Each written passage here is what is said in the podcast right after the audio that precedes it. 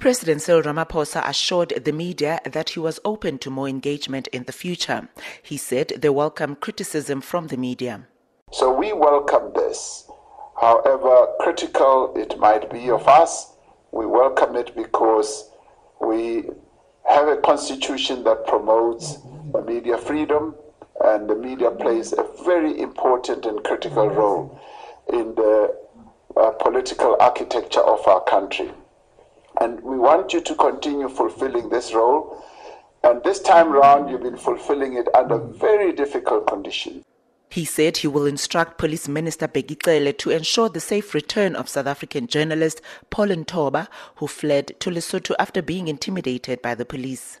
Now, I'm going to direct the Minister of Police to make sure that uh, he has safe passage back into South Africa uh, and uh, he should not be molested in any way. And uh, Colin Nthoba, as you said, I'm going to get the Minister of Police to make sure that he does come back and he's not subjected to any threats, uh, any form of harassment, because as you correctly say, he was doing his work.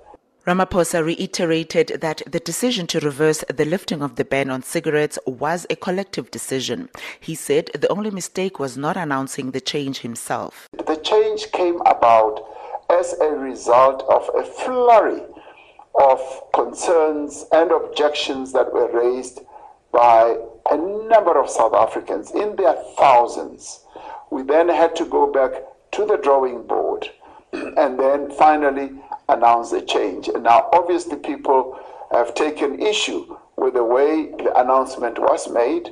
It was made by Minister Dlamini Zuma, and uh, what we should have done is the president having announced it, the president should have been the one to announce it again and give reasons why this was being changed.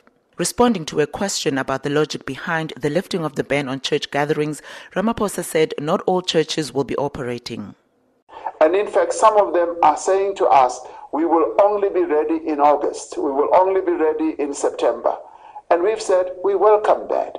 We've also welcomed those who have said, because we are not ready at all, we are not going to open. So our approach has been uh, based on consultation, it's been based on discussions with the, with the religious uh, organizations themselves, and I believe that it will be well managed.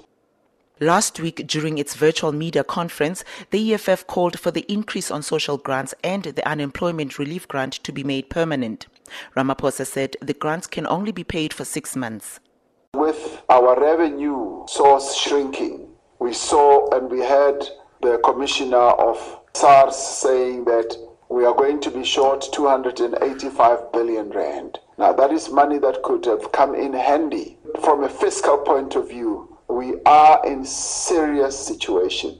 And what we have done was to craft a 500 billion assistance, both a social and economic relief package to help to navigate vulnerable people in our country as well as companies that are in distress. Ramaphosa said he was optimistic about the future of the SOEs.